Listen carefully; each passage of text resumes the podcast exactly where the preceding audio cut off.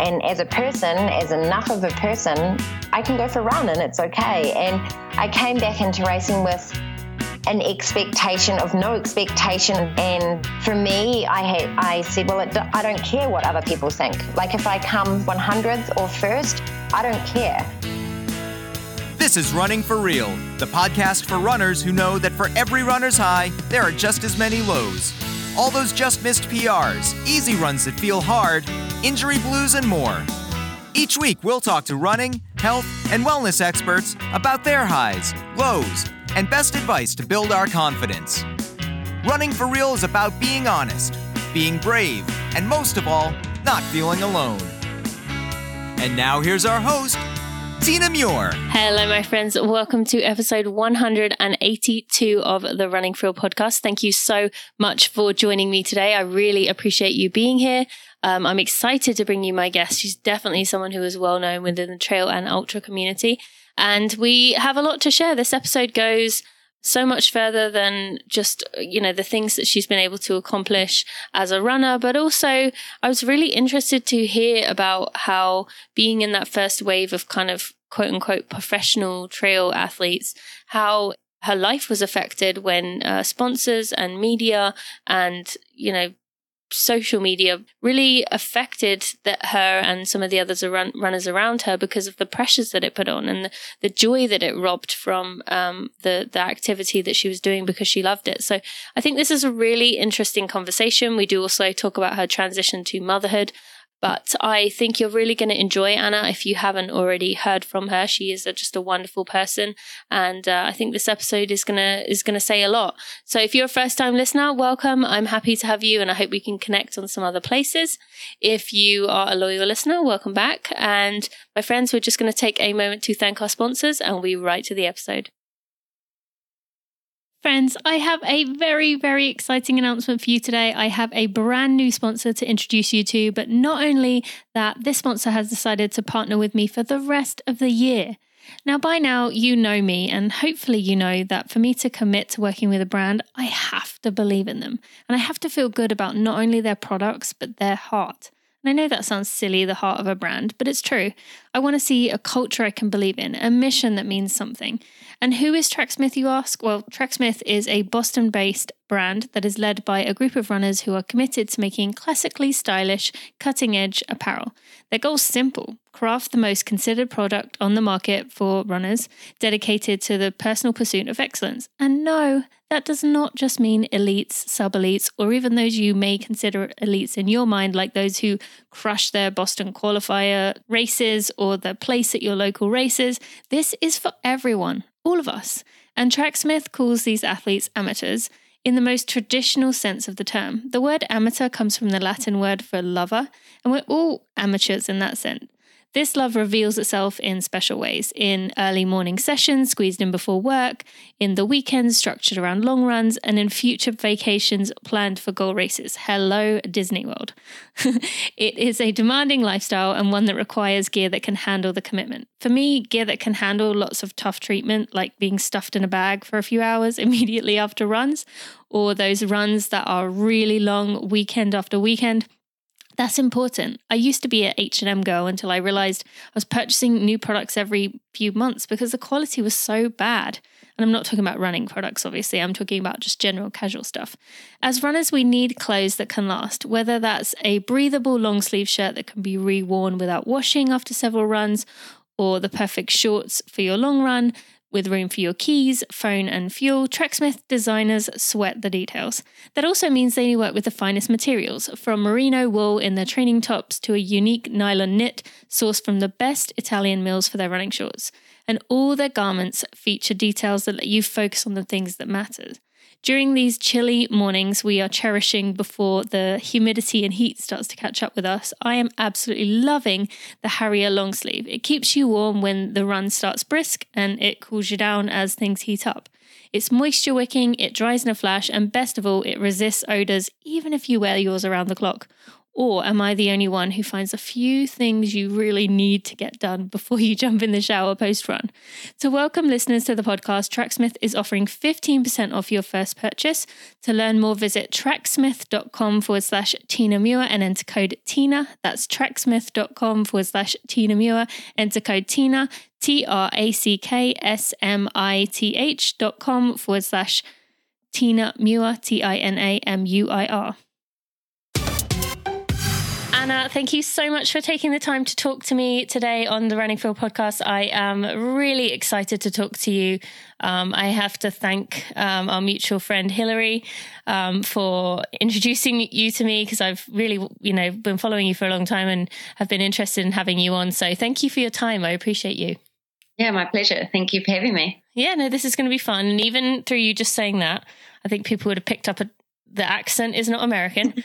um, so, you know, uh, being born in New Zealand, living in Papua New Guinea till five, back to New Zealand, you're obviously raised a little bit different to some, uh, to probably most of my listeners here. But mm-hmm. um, mm-hmm. I would love for you to kind of start with your kind of childhood when it comes to the way that your parents raised you. People are going to see as I interview further and further that this is it will make sense why I'm asking this, but mm-hmm. your parents kind of instilled in you very early on to kind of explore the world and have adventures. And it's not just because you're from New Zealand. Obviously, that makes it a little easier with where you live or where you used to live. But tell us about that, like growing up in New Zealand and, and just what your parents kind of taught you to, yeah, see how they taught you to see the world. Right. Yeah. I think um, as I was growing up, that was just normal. That was just what you did. You just went in the outdoors and explored and went hiking. And we had a little bus that we lived in, and we'd take that little bus and um, go into the mountains and go out fishing and, and tramping, as they call it in New Zealand, which is same thing as hiking or trekking. And that was just normal. Living in the outdoors was a place where we would just go for our entertainment. You know, it wasn't there was no TV time. Mm-hmm. It was mountain time or river time. So, like I say, it was normal for me. And um, on top of that was the travel. So, um, my dad's originally from the UK. So, we would often go to the UK to visit um, that side of the family. Um, and again, so that I guess became very normal for me to travel, meeting different cultures, living in different cultures. And then, like you said, we grew up in Papua New Guinea. So, we were there from, I think, age one to about five and again, that was just normal. It was normal to be around different people, different colored skin, different languages, um, different ways of living, different eating. And I really do um, feel very lucky for that and very grateful for that. And it's definitely instilled in me that home is definitely where your heart is, or home is where your memories are. It doesn't have to be the four walls that you live in. So that's always made traveling um, very accessible for me, you know, leaving the comforts of, of home um, because I know that, you know, my husband will be there or now my daughter will be there or my mum and dad were there. And I, yeah, for me, being able to travel and meet these different cultures is, is a huge passion of mine. It's something that I love to explore and I love to do even more than running. Mm-hmm. I love that so much. And as a as a fellow traveling fan, I am also into that. And um, for someone listening who maybe, you know, as I said, a lot of my listeners are American, and um, not as many Americans will leave the country quite as willing as you or I might.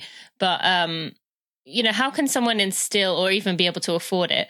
How can someone instill that um, in their own life or in their children's lives? Um, you know, just from you mentioned about going out in a bus or like that would be you know a um mm-hmm. of complete motorhome i guess it would be yeah kind of uh, over here uh, yes an yeah. rv that's it and mm-hmm. um you know things like that like why why is that important and and how can people do it you know if they don't have the opportunity to to kind of travel the world and and see right. actual uh, differences in cultures across the world well I mean, I think firstly, America has a huge diversity mm-hmm. in culture. You know, you can travel 30 minutes or an hour um, and you can meet a completely different culture. You know, we, where we live in Durango, there's Moab just over there, and there's Denver just over there. And even in that small space, I feel like the people that are in that area are still quite different. And that's in the same country.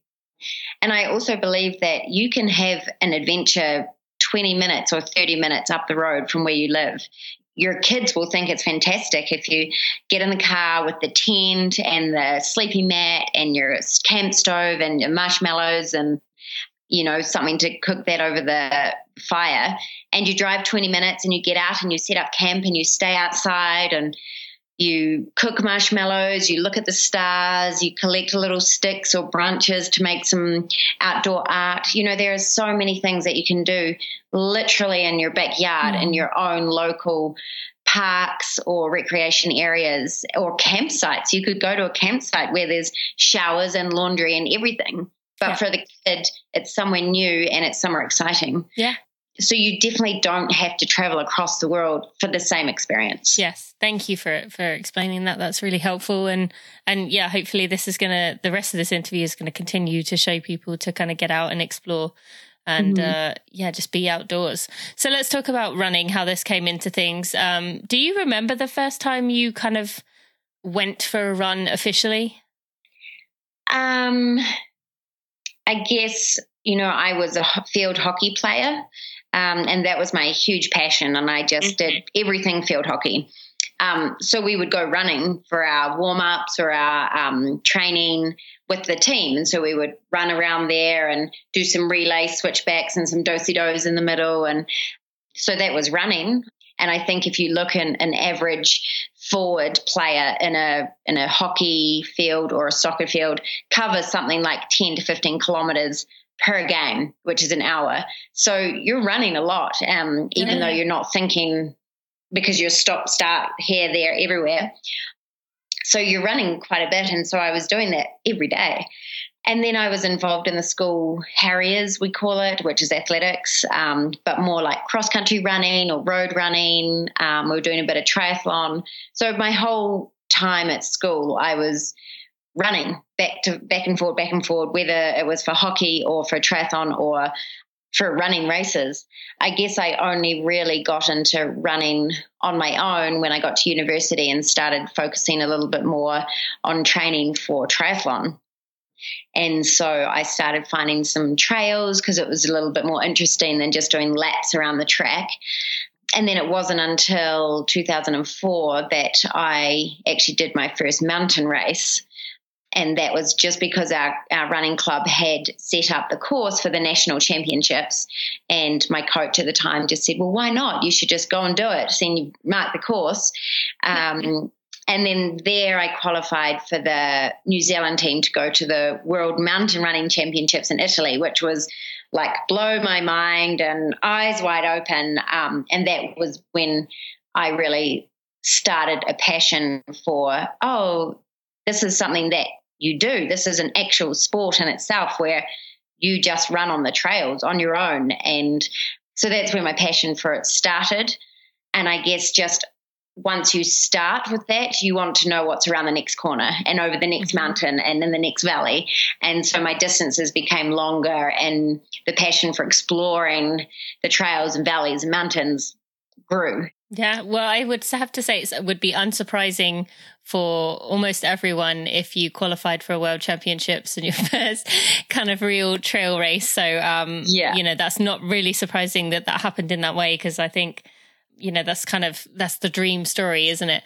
Yeah. Um, and uh, it's interesting you mentioned about field hockey. I don't know how many of my listeners know this, but that's actually what I was doing as well. And that's always when people say to me um, how I became good at running. I said, well, I was just running around the running around the field hockey court. Yeah. Um, and um, or pitch. I'm not sure what the word is.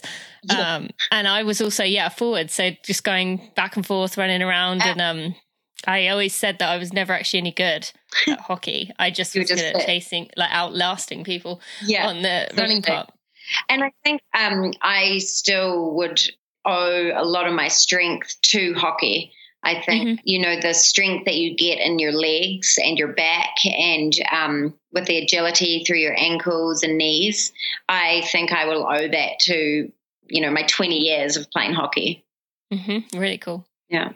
And then, all right, so let's talk about that World Championship. Um, you ended up going to the World Mountain Running Championships in Italy. Mm-hmm. As you did, as you said, finish fourth at the 2004 New Zealand Mountain Running mm-hmm. Championships. So tell us about that trip. Like you, you said that it kind of, you know, blew your eyes open and made mm-hmm. you realize that you know there was a world beyond uh, just kind of going out there and doing it for yourself but was that kind of a conscious thing of like, oh, wow, you know, I got to get serious if I want to compete at this top level? Or was it kind of the other way that you thought, I don't want to let myself kind of um, take the joy away from this special thing that I've really been enjoying? Like, what, what were your think thoughts around that? Well, I think initially it was just like I was blown away.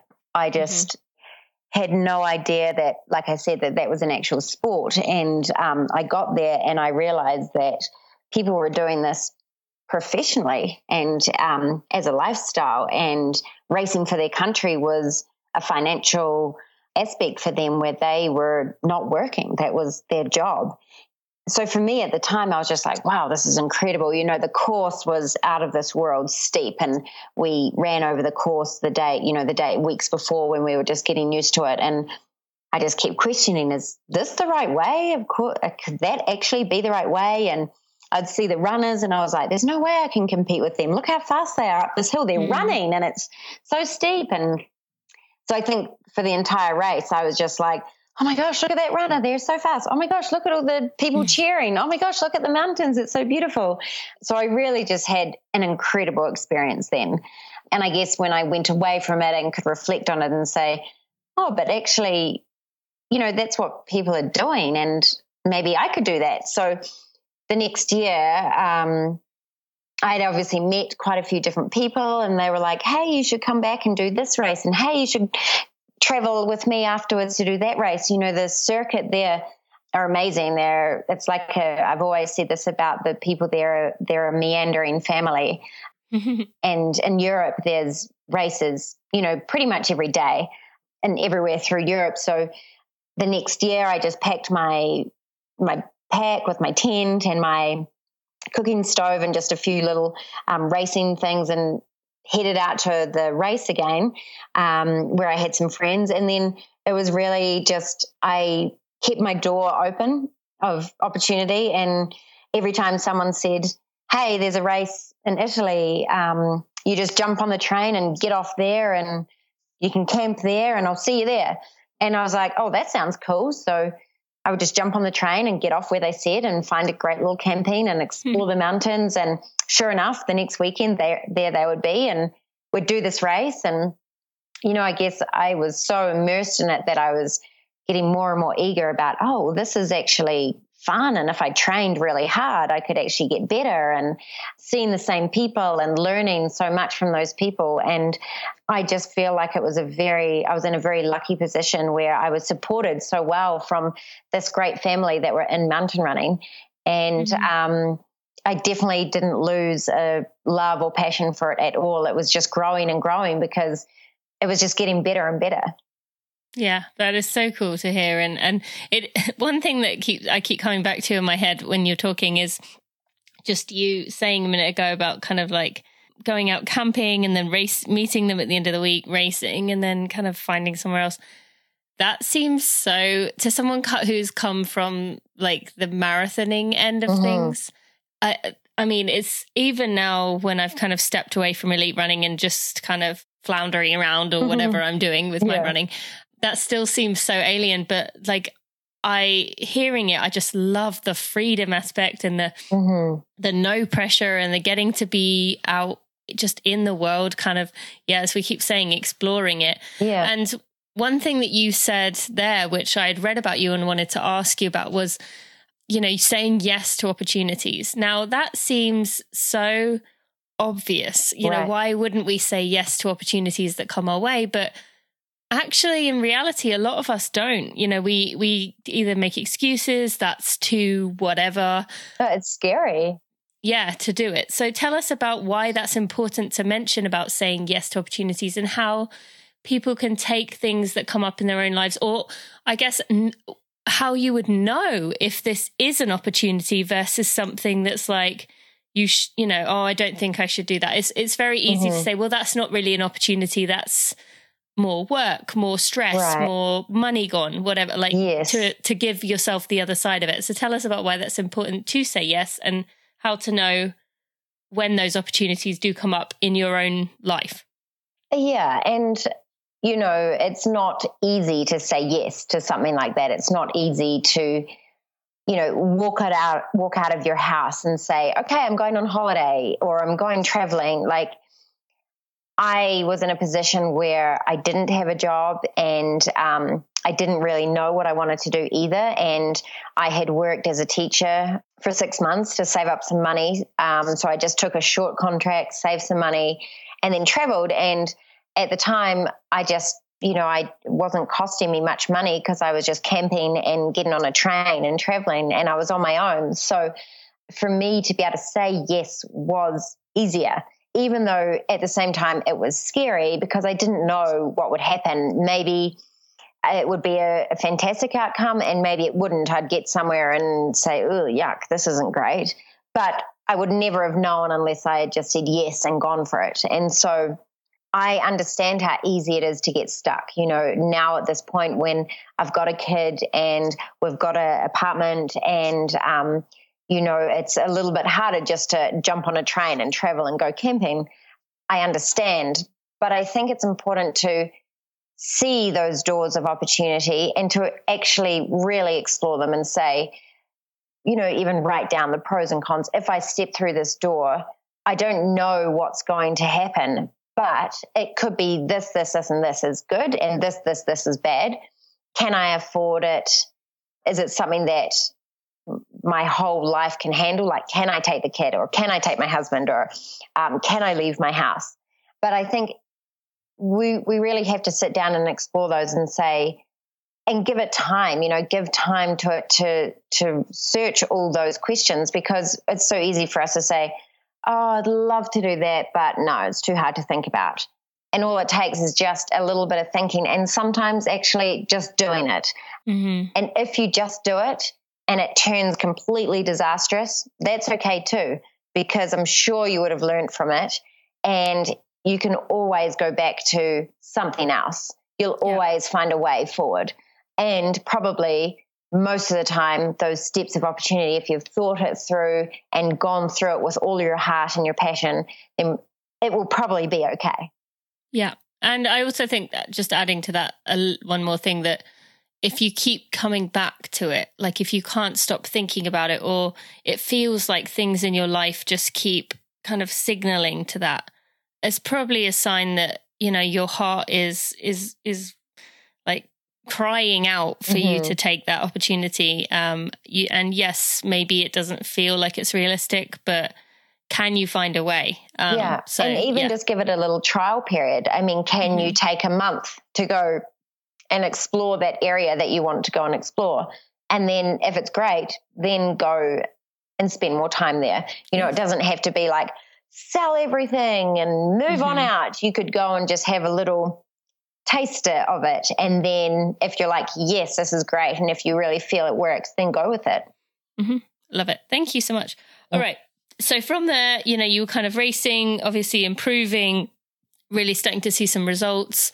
Um, you became one of the first trail runners to become professional. So tell us about Mm. how that came about. Um, because you know, back then that would have been quite a a big step to be, Mhm. you know, the first or one of the first people to really kind of, you know, make some make some good money or and you know living expenses money off Mhm. uh, trail running. So tell Yeah. us about yeah how that how that happened. Yeah. So, I mean, it was a good thing and a bad thing.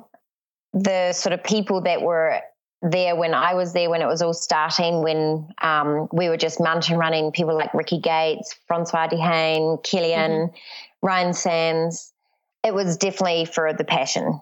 You know, there Mhm. was no money. There was no reason. There was no reason to do it other than we loved it. Mhm. My very first sponsorship was with Inov-8, a British company, and I got one pair of shoes, and I thought I was amazing. I was like, "Oh my gosh, I'm I'm sponsored! They gave me a pair of shoes. This is awesome." Do you consider that sponsored now? Yeah, I consider that Yeah. being sponsored. Absolutely. Okay. Mhm. because you know what? It, it improved my running. They mm-hmm. gave me a pair of shoes that, because I didn't have any money because I wasn't really working, I wasn't going to go out and buy a new pair of shoes. I had a pair of like road running shoes that were getting me through. But I got this pair of shoes that had that were mountain running specific and they had this excellent grip and excellent support and they gave me the confidence to run hard up and down. And so from that one shoe, I became a better runner. I became more confident. And, um, you know, from there, Inov-8 started some new shoes. They started with a jacket and then with a pack. And um, for me, that was quite exciting to be part of that development because, yeah, we needed a jacket and now we needed a bum bag to put our jacket in. And so the development of the product for me was very, very interesting. Mm-hmm. And um, then from there, um, Salomon reached out to me after maybe four years after I was with Inov-8 with just a couple of pair of shoes and a jacket.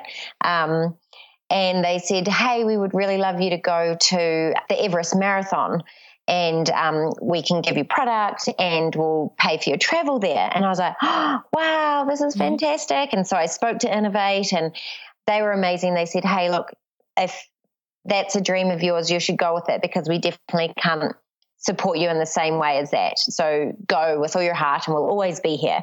Um, and that's the way it was. And I felt that was really like honest and, um, I still have a little, you know, loyalty in my heart to Inov-8. You know, every time I see it, I get kind of like a, ooh, you know, mm-hmm. they were my first, my first trail love. And so then I started with Salomon. It was actually Salomon UK. I went to the Everest Marathon and raced um, out there and spent eight weeks in Nepal, just absolutely in love with the culture, with the mountains, um, and found, you know, a new gratification for the people and you know simplicity and the pure joy of just running um, without anything you just didn't need anything mm. and then it was maybe a year or two later then salomon it actually all started when, um, well, then with Innovating that Salomon UK, I was also doing adventure racing. Um, and that was anywhere between like the six hour and 24 hour races. And I was racing with a um, team of women with Heather Dawn and Cheryl Frost as well. And um, it was just so exciting because we were really developing an, an adventure and biking and canyoning and mountaineering. And um, it was sponsored a lot by General Motors and um, big companies. And then all of a sudden, that money came out of adventure racing. And I guess that's the beauty of trail running that it's simple. All you need is to give your runners a pair of shoes. You now don't need to yeah. give them a bike and a kayak and rock climbing gear and so exactly at that point, um, all of a sudden trail running had this huge boom. And so all these companies had extra money to give to trail runners. And so money started coming in, and it was very little by very little. It wasn't like you could actually live on it, but all of a sudden we were these little runners just, you know, mm. traveling around the world getting some money, and that was pretty cool. Mm-hmm. So I continued to do sort of and then six months traveling. Um, and that was a little bit in the UK I taught and then back in New Zealand. And um, it was it was fantastic. It was kind of living the dream. We were still with this meandering family. We were traveling around. Um, and then this is where it all started going a little bit downhill, is all of a sudden us as runners who actually don't really love, you know, standing up and talking to lots of people because that's why we go running so that we can be mm-hmm. on our own we were now like having to do group runs and having to do press conferences and having to travel here and then go there and then do this and then do that. And then Facebook likes and Instagram likes and you like know they were counting like they wanted you to have a certain amount or like yeah, you exactly. internally felt pressure to do that? Both yeah. Okay. so all of a sudden i was like oh i'm this runner and i need people to like me because i'm a runner. And it wasn't just me that was starting to feel the effects you know it was hard. Like it wasn't something that I had signed up to do really. It was just how um, trail running was moving. And, you know, I'm absolutely 100% into doing press conferences and doing whatever I can to motivate um, and inspire other runners to take up the sport because I love it. But there's a balance, you know, you need that balance of like, I have to go running because I love it on my own out in the mountains. I don't need to spend this whole time in airports and press conferences, not running on my own ever. And that's where it fell apart for me. I think that was 2010 or 11. And I just sort of got injured, but we were traveling so much and so many press conferences, and I just couldn't recover and sort of get to that space where I loved just being on my own and running all of a sudden became a chore. I didn't mm-hmm. want to do it. I had become obsessed with like Facebook likes that if I was injured and not running, then who was I? I was no one because no one would like me because I wasn't running. Yeah. And it just spiraled down and down and down and down until I just said, that's it. I don't want to run again. My shoes are going out. Um, I went back to New Zealand and just pushed stop. Thank you to Athletic Greens for sponsoring this episode of the Running Real podcast. By now, you know I am a big fan of Athletic Greens.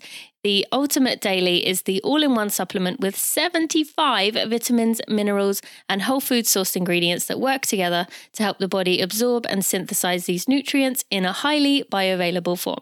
It was originally developed for athletes and high performers, just one scoop uh, of Ultimate Daily delivers adaptogens, antioxidants, prebiotics, probiotics, and a superfood complex that helps support the body's nutritional needs.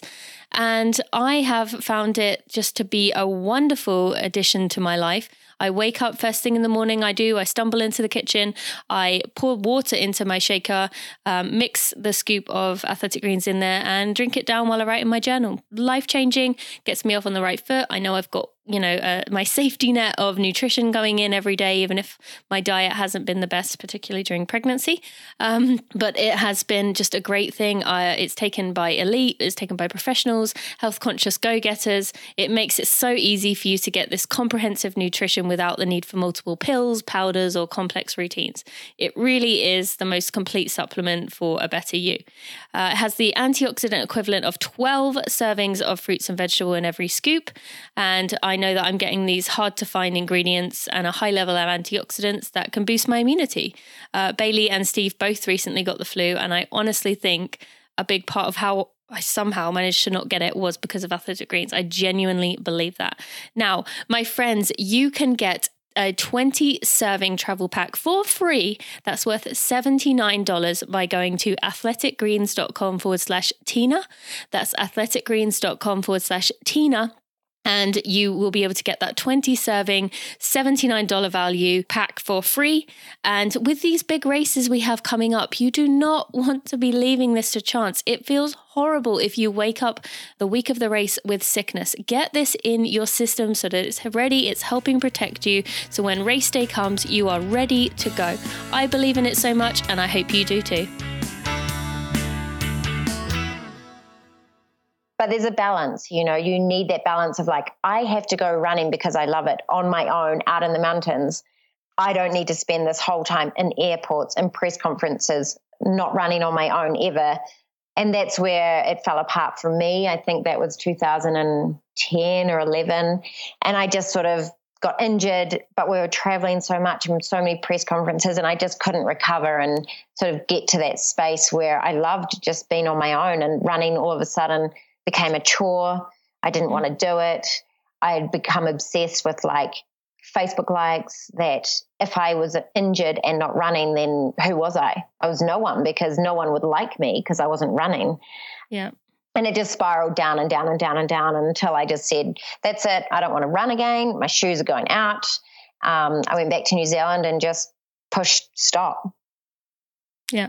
And I think, and I want to definitely go into, you know, that moment of kind of reaching that breaking point.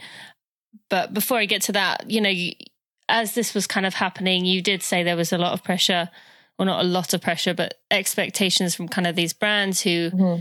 now were giving you real, real money, um, like that you could kind of, um, you know, do things with, but obviously the the other side of that is that they they want something in return and that's mm-hmm. traveling like you said press mm-hmm. conferences mm-hmm. running with other people those are the external things but what internally did you notice you said about facebook likes and i'm assuming that's kind of you know if you didn't get a certain amount then it felt like um you know that that didn't do very well and and and i personally know this as well from kind of my position in the running world it, it, it is hard not to look at those numbers and say, well, I must have missed the mark there. Like I thought mm-hmm. that was a good message and it's not. And yeah. why why don't people like that? Like mm-hmm. um but what what else did you notice within yourself? Did you notice that you know, trail runners you have this advantage of having these this beautiful scenery that you're running in these amazing places. Like did you find yourself thinking about like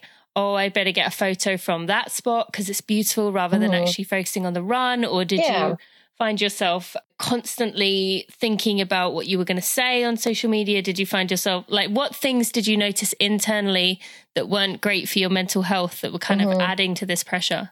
Yeah, well, I think um, like you sort of said it all. You know, the if people didn't like you on Facebook, then why didn't they like you? It's the same as if you're an artist or a musician and you create mm-hmm. a piece and someone's like, you know, critiques it and they're like, oh, yeah, but I wouldn't have put that color there, or oh, I didn't like that ending of the song, or, you know, why would you use that instrument? That wasn't, I mean, yuck, I hate that song. Um, it's something that you've created. It's it's you. It's your brand. It's your personality. It's your expression. It's your creativity. So when someone doesn't like it, it kind of hurts. Um, and you think, well, you know, what's wrong with me? And so because of that, you start pushing, putting pressure on yourself like, okay, I have to get out there and take more photos, more beautiful photos. I'm going to stop in the middle of my run and, you know, run back and forth and back and forth until I get this photo. And you're not present with what you're doing. You know, you're constantly thinking of words or pictures for other people. Um, you know, with all the Stravas and Movescount and all of those programs, you know, you're connected through your watch. Everyone can see where you're going as well. Mm-hmm. So you're never alone. You're never, because you're always have the phone for someone else to see where you've just been. You have your watch so they can actually see exactly where you went and how fast you got there. Um, if you stop for a pee, they can even see that.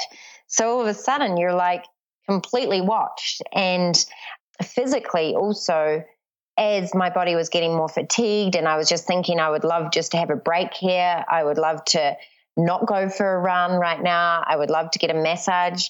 I'd love to get this injury sorted before it gets worse. I couldn't because mm-hmm. I needed those constant likes. I needed to get those photos. I needed to do that next race or that next press conference. And so I guess that pressure and that, you know, I lost my sense of self worth because now I was just a runner. Um, I wasn't me. I wasn't the person that, you know, I know, knew that I was. I wasn't a person that was enough. I wasn't a person that was happy. I was just this runner. And as I, you know, became injured and felt like I was getting less likes because I wasn't racing every weekend, I also lost more and more self confidence um, and self worth. Mm-hmm. And I, I think that's such an important point to measure because, you know, people listening may not have, you know, 100,000 followers like like you do on um, Instagram, but they might see a version of that or notice that, yeah, when they get a little injury, and we've talked about this a lot in the past, um, for my listeners, go and listen to the one episode with Cindy Kuzma, Carrie Cheadle Jackson, where we talked about the emotional side of injuries, but you might see it on your own like level of seeing how you just feel lost. You feel like yeah you have nothing to offer the world that that's all people see of you. Yeah. Um and because that's all they see of you i don't know if you experience this but when you when you do see other people even those who knew you and loved you before you ran or uh, you know despite it, that you run even they feel like that's all you want to talk about. So then when they come up to you the first thing they'll say to you is, how's your running going? Mm-hmm. And it's you're you know, I remember times being like, please don't ask me about running, please don't ask me about running. And then yeah. that's the first thing they say. Yeah. Um, but yeah, and it's so I think what you're saying there definitely resonates with a lot of people. And and for you, you kind of reached a breaking point where you did, you know, delete it all away, take social media out of your life until you kind of mm-hmm. felt like you got yourself back. But what happened with the sponsors there? Because you know, for them, they're like that they need that, and it's um mm-hmm. kind of you know what you've signed up for. So what did you do? What did you do with that part? Right. Well, I tried to quit. Um, mm-hmm. I said that's it. I quit, and um, my sponsors were fantastic and supported mm-hmm. me through it and said, take a break, turn everything off, you know, go and find yourself again, throw away those shoes, like just take a break, find you, find what you're passionate about because they understood that, you know, they had pushed us and they also understood that I loved running. I had just lost touch and I'd lost touch of who I was. So I needed to go and find who I was again. And so it was a lot of soul searching. Um, I went back to New Zealand. I didn't run. I didn't do yoga. I didn't do anything. I went to my physiotherapist and she just said to me, You just need to breathe. You just need to learn how to breathe again. You need to take a big belly breath and just let everything go and mm. start from scratch. And so she said, I don't want to see you for a month. Go away, breathe. So I did that. And um, I also read a book by Dr. Libby um, called The Rushing Women Syndrome. Hmm. Um, mm. I highly recommend it to not just women, but to men as well. Oh, I will, yeah, definitely read that down. It is fantastic. And I read the book over and over again, and I wrote notes in the book. And mm-hmm. sometimes mm-hmm. I would read parts of it, and it would make me cry because I was like, oh my gosh, that's me, and that's what I've lost, and that's this, and that's that. And um, basically, the book said, you know, you need to find a mantra or not basically the book says the book says a lot but what i took from the book was that i mm-hmm. needed a mantra that i could say to myself every day to give myself self-worth again. I realized that i was not just a runner. I was a good person. I was enough. And i as a person i happened to run. And mm-hmm. so if i couldn't run it didn't matter because i had so many other things in my life. And that took me a really long time to be able to say, you know, a mantra that I repeated over and over again in my head and it would bring me to tears. I could barely say it out loud because I didn't even believe it. Can you share what, what yours was? Um, I can't remember exactly, but I the main part of it was that I am enough. Okay. And for me to say I am enough now is okay, but then it would pull me into like hysterical mm-hmm. tears. Um, mm-hmm. And I mm-hmm. couldn't get that sentence out. Um, and it, you know, I'm not saying that I am enough, it doesn't mean that you you don't strive for something else or you don't try to reach your potential, but it means you as a person are enough and everything else you do is extra. And and that's you know the basic part of where you need to be. And um, you know, I think a part of my mantra was that I was loved and that I love and that I'm safe and I'm grateful and compassionate. And um, I think all of those things, when you say it enough, you ooze that and um, you reflect it. And so when I came back to running, all of a sudden I was like, oh, I actually want to go for a run again because I actually like running. And as a mm-hmm. person, as enough of a person, I can go for a run and it's okay. And I came back into racing with an expectation of no expectation. And for me, I had, I said, well, it, I don't care what other people think. Like if I come 100th or first, I don't care. And if they think that, you know, I'm running slow, I don't care. They can think mm-hmm. whatever they want to think. And I took the pressure off Facebook. I took the pressure off Instagram. I shared what was genuine for me, what was honest for me. Um, I shared when I wanted and um, you know found that I race better because I race from my heart and I race yeah. from my reasons and from my passion. I didn't race for my sponsor. I didn't race for the Facebook likes. I didn't race for anybody else. I raced for me because I wanted to. Um, and that has made a huge difference. And um, touch wood since then. You know i've had the occasional little niggle or injury because i've twisted an ankle or you know slipped on ice. But i feel like now because i have those well it's just running and it's you know i can leave it. I don't need to mm-hmm. run today because i've got an injury. So i just won't run this week. It's fine. It's just running. I can cross train or hey i'll have a holiday. That sounds nice too and I think that has been fantastic for me. And I often meet runners who I have to be like, just leave your watch at home, turn off the data, and just mm-hmm. go and run because you love it and it's your passion and just explore for a moment. Or how about this? Take a week off. It doesn't matter. it's mm-hmm. just running. And, you know, obviously with training programs and everything, it's hard to do that sometimes because you've been held accountable to that program. But in the larger scheme, if you just need a rest, that is going to be the best training you can do to give your brain and body a break.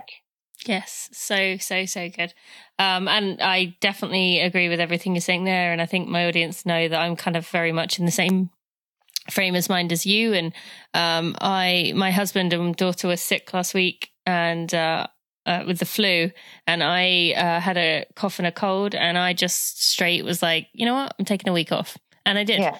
And mm-hmm. the old me would have thought, would have oh been panicking gosh. or yeah. just you know running through all these scenarios of what I was losing but mm. it was it felt so freeing to just be able to just say well I didn't straight off say I'm going to take a week off but it was each day it was like am I ready yet no I don't think so mm-hmm. okay wait till yeah. the next day so for someone who is kind of you know their their mind is like exploding like how can that be the case like i you know i'm going to lose like i just said i'm going to lose fitness i'm mm-hmm. going to lose too much i mm-hmm. um if i'm not posting on here i'm worried i won't get back into it i won't be able to start again i'm going to gain all this weight yeah. any way you would say about starting if someone is really um feeling that pressure feeling kind of almost a burnout but just can't quite pull the plug to actually like take time off yeah, I think um, it's about being realistic. Like, you know, if you try to train through a week of having the flu, the next four weeks are going to be horrible. Mm-hmm. You're going to be fatigued. You're going to be flat. You're going to be tired. So,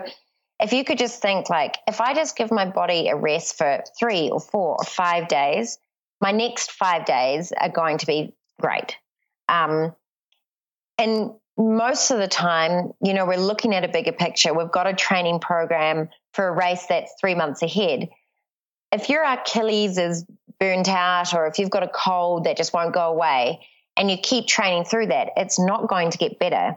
So all of a sudden, you're going to be hobbling into the week before the race, like, oh my gosh, I'm not sure if this cough is ever going to go away or if this Achilles thing that's now chronic because you haven't just let it heal. Mm-hmm you go into the race and and you've still got it.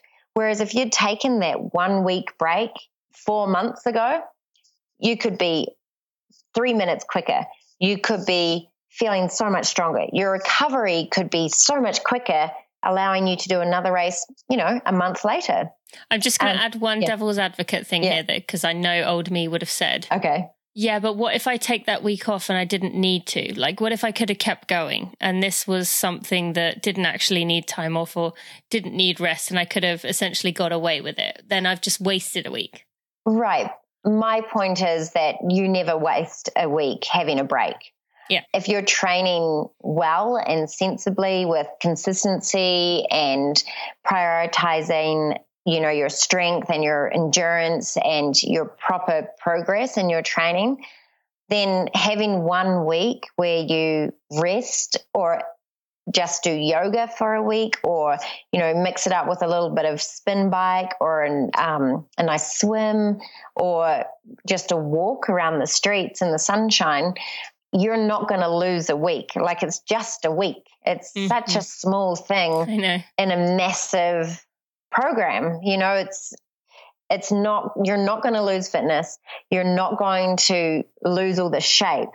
If you sit there and eat hamburgers all week um, and ice cream out of the tub like every single day, every single meal, you're probably going to put on weight. But don't do that. You know, give yourself a healthy week of focusing on breathing techniques, focusing on core strengths, focusing on eating salads once a day, eating smoothies. You know, have that week as like I'm going to do a detox, you know, a, a really healthy week of rest. And yeah, I don't think anyone or any coach would really say that that was not a good idea. Yes, thank you. Thank you so much. And that gives definitely people things to think about. Now, mm-hmm. speaking of kind of resting, taking a step back, let's fast forward in your journey to, mm-hmm. um, I'm assuming it was late 2018 when you found out you were pregnant. So tell us, you know, going from someone who had been a, one of the, who was one of the best ultra runners in the world, had been very successful, kind of very in control of your body, understand your body um, very well. How did you handle pregnancy as a whole with kind of this changing body? You know, a lot of it you don't have control over. You have no idea how it's going to handle things from one day to the next. How did that go for you? Yeah, so we were found out we were pregnant in um, July 2018. July, okay. I had an incredible pregnancy, really. I only had a little bit of fatigue and morning sickness in those first, um, what was that, like week eight to 12 it was fatigue like I'd never met before. I, no, I was crazy. Yeah. I was blown away at how it was only eight thirty in the morning, and I actually needed to go to bed, and I would be out for an hour. It was insane fatigue, and that's talking through all of the ultra races I've done. But I I had a very comfortable and um, inspired pregnancy. I was amazed at just how the body handled it and changed and grew. I was I couldn't understand where how it grew. Like where how does that work? You know, and you can see these amazing diagrams of how all the organs and your lungs get shoved up into your chest and you grow this human baby in your stomach. It just blew my mind that, you know, we were growing this little baby and um, I could feel her kicking from about week 16. Um, so I knew we had a little firecracker in there. and actually we still I still had a race plan. So the first How long race, of a race are we talking about here? Well, I was doing the VK series, so um, the vertical kilometer series out in Europe, and um, so I the first one was actually in Norway, and I was staying with Emelie Forsberg and Kilian, and um, it was quite a fantastic moment because I had got to her house and um, said, "Well, you know, I hadn't really told anyone because I was only, I think, eight weeks pregnant at that time. And um, said to her, Emelie, I've got a surprise. I'm pregnant. And she looked at me kind of shocked and she said, Oh my gosh, me too. and so that was the most amazing thing, you know, for fellow runners and really great friends to go through that. Um, we were at the same, you know, the same week. We had the same That's due so date. cool. Um, Yeah. And so we just spent the next two weeks walking amongst the mountains in Norway and sleeping up in the moors and picking berries and having this Mhm. really nice time of fatigue together. Um, but I also had these races planned that I'd committed to, these vertical kilometer races. So um, I'd spoken to my doctor in New Zealand and just said, you know, is this okay? And she said, yes, it's okay. Like, just be aware you're you know you know your body um, listen to it don't get your heart rate up like too too high. Um, and so i carried on and do, did the races anyway. Um, there was no chance of getting my heart rate up too high anyway because i was so tired and i was feeling so sick on the start lines anyway that i was like you know anyway. And i wasn't telling people that i was pregnant so i sort of had to make up that oh maybe it was a bit of food poisoning but um, it was still fun to know that I'd carried Skylar through those first couple of races um, with me, um, so she could experience that too. Um, And then we had a couple of our trail run adventure trips left for the year, which I was still really keen to go on. So our first one was Ecuador, and then we went from Ecuador to Bhutan. And Did any part of you worry about the food there though? um, no, No. I guess um, my diet is pretty bland. I'm not very Okay. adventurous with food. Oh, so okay. I feel like if I went to those places, I'd want to eat all the like really, really local things, and yeah, I'm not sure I, I would be a was. I was careful, you know. Yeah. But um, like I say, I'm not very adventurous, so it wasn't it wasn't a big deal. Um, Okay. But you know, it was, I was seven months and um, definitely showing, and I was wearing a um, a running belt, the Ultimate Direction running belt around. Well, it was the slightly bigger one from medium to large, um, and that was amazing. Just holding the baby in so she didn't jiggle around too much Mhm. um, and and I had an amazing amazing experience, and I feel so grateful that I was able to take her to those places as well before she was born, and then.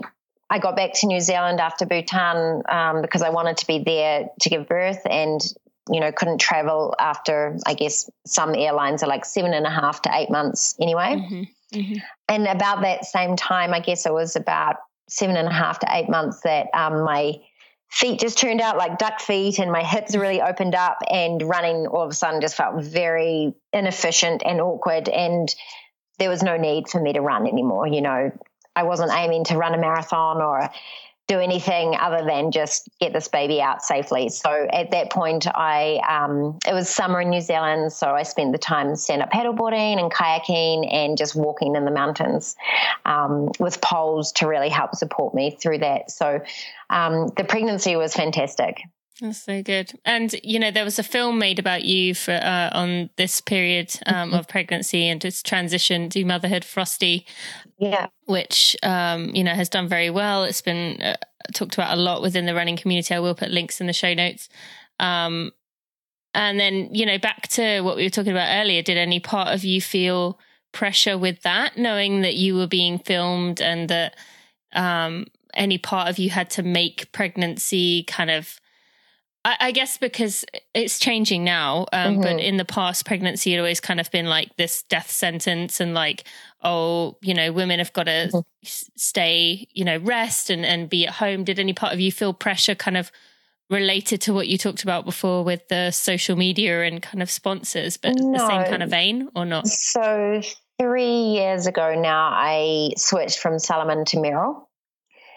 And part of that was just, um, you know, I was wanting a new direction. Um, it was different to what Salomon had in mind. You know, they were still very competitive at that time. I was moving into more adventure and looking at doing fastest known time sort of attempts. I wanted a family. I wanted to change from racing to doing, you know, hike through the mountains um, and thinking of the future, I wanted to do those hikes with my baby. So when I spoke to Merrell about that, about you know wanting to start a family, they said, "Oh, absolutely, that's awesome. We'd love to share that that story."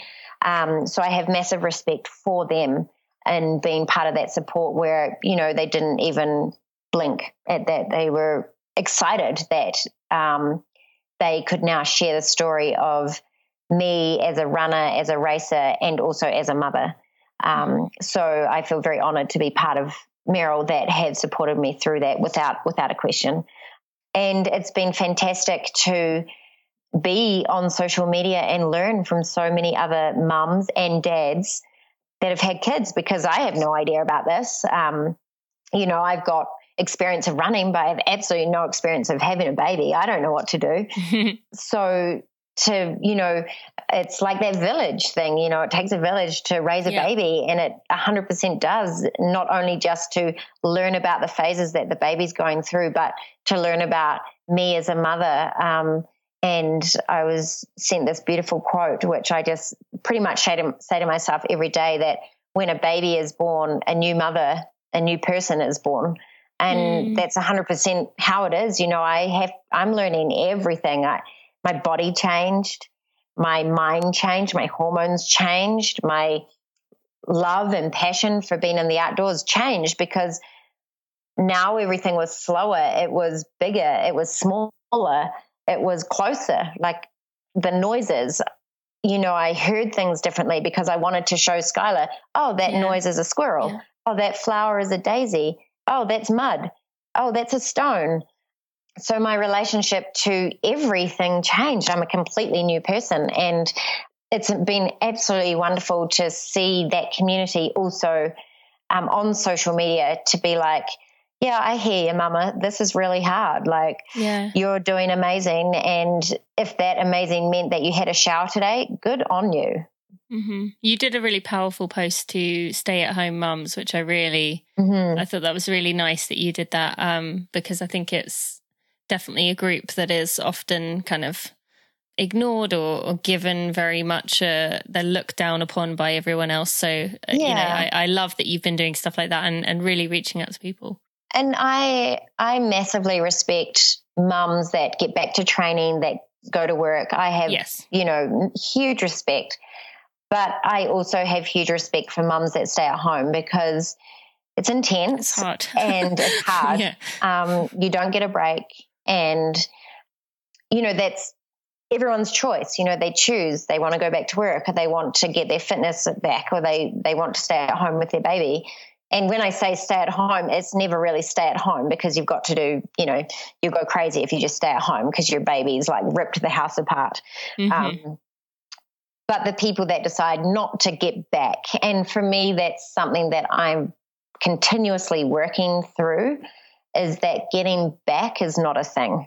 You know, when people are like, oh, you'll get your body back. Oh, you'll get your fitness back. No, I won't. That's gone. For me, my body has changed. For me, my drive, my passion has changed. That was that was me and now this is me. And I'm a new mum. I'm a new person. And and I'm okay with that. But it's taken me a while to really accept that and yeah.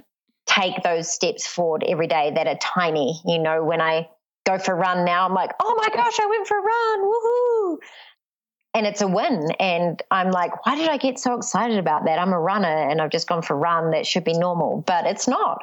Um, it's my tiny steps forward. And there's a lot of mums out there that I know are in the same boat. And yeah, sometimes I feel like, well, why can't I do that? And why am I not achieving that? And why am I not racing? And why have I not got my drive back to compete at world level again?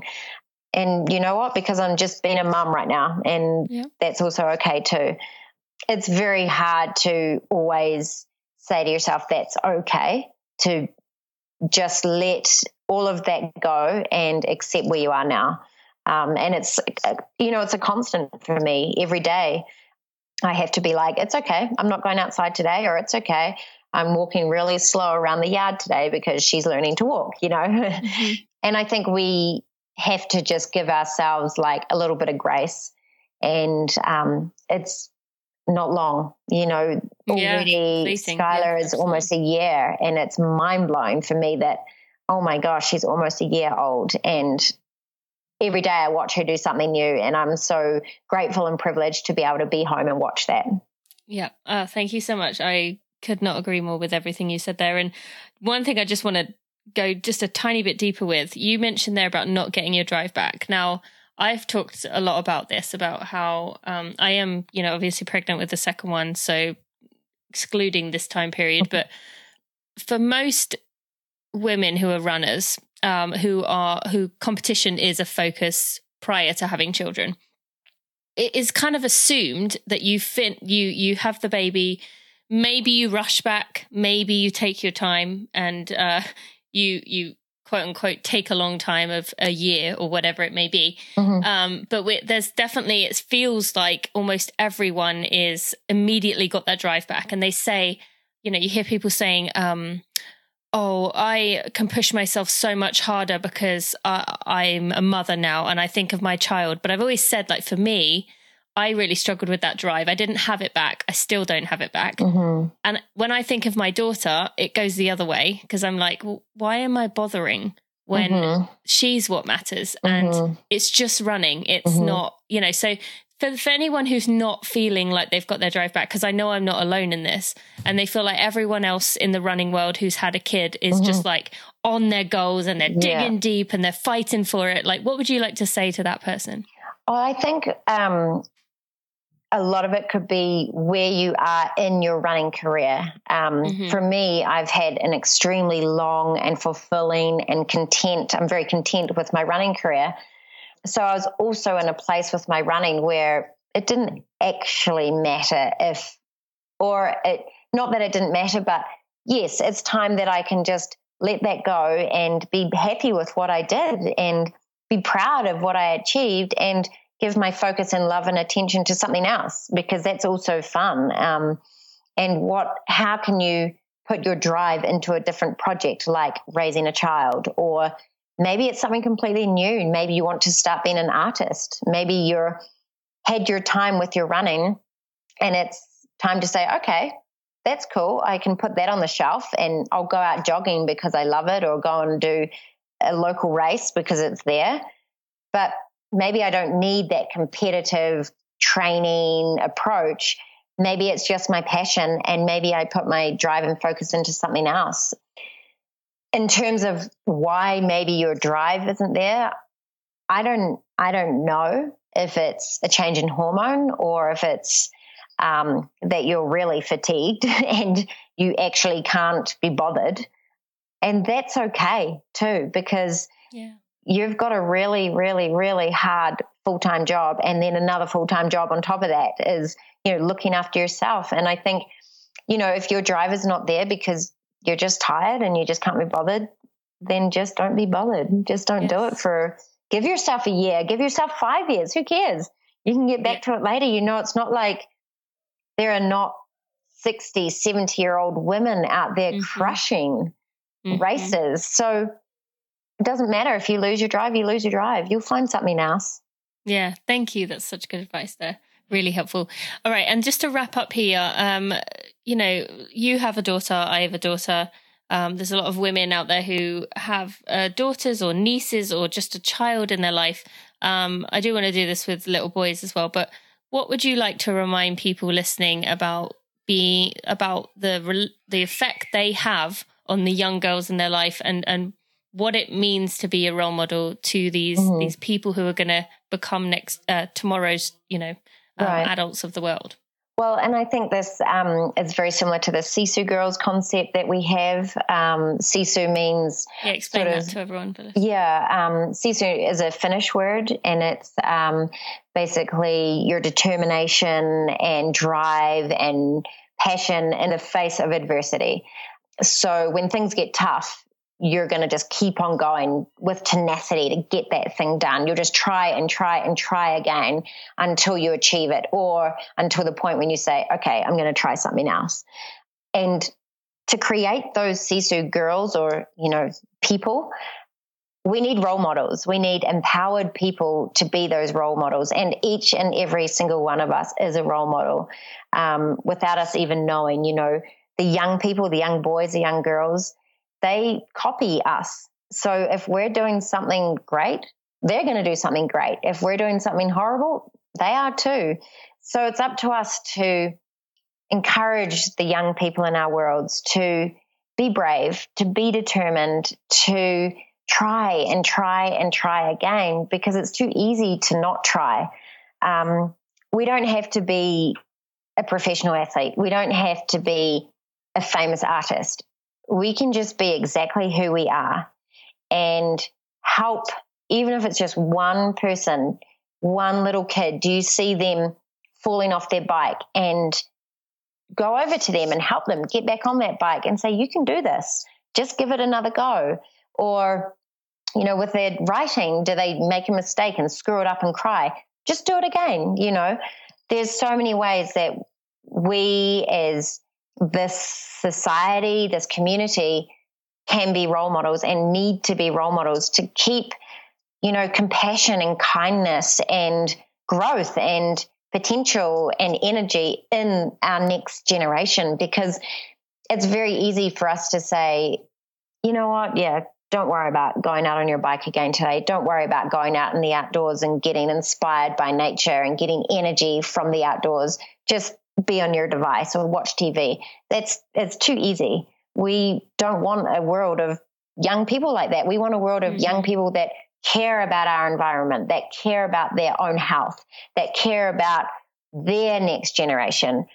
So it starts with us and it starts with us being empowered to have that confidence to go to a young person and say, Hey, I'll help. Let's just keep doing this until you get it right. Yes, love that. Thank you so much. And I think that's really important point to to end on there. And um, you know, the the little girls and the little boys of of tomorrow um will learn things from us that we we realize things that we don't realize but the more aware aware that we can be of the you, you know what we're portraying them to be what we are encouraging them to do like you said getting mm-hmm. back up when they fall down um is is one of the biggest things we can do. And I know it's hard because you want to fix things, you want to make things as easy as possible for them. But in a yes. lot of ways, we need to kind of add that, mm-hmm. or not add it, but prevent from doing that because mm-hmm. it's going to um, only, you know, make it harder for them in the long run. And I guess I, I like to say, um, falling is not failing. Yes. I think that's a really good way to think about it. Yeah, for sure. All right, Anna, um, where can people find more about you? Where can they follow you um, if they want to get to know you more? Um, social media, yes. um, Facebook, Anna Frosty, Instagram, Anna Frosty. Um, my website that I'm not very good at because I'm hopeless at computer stuff, but it's um, frostysfootsteps.com.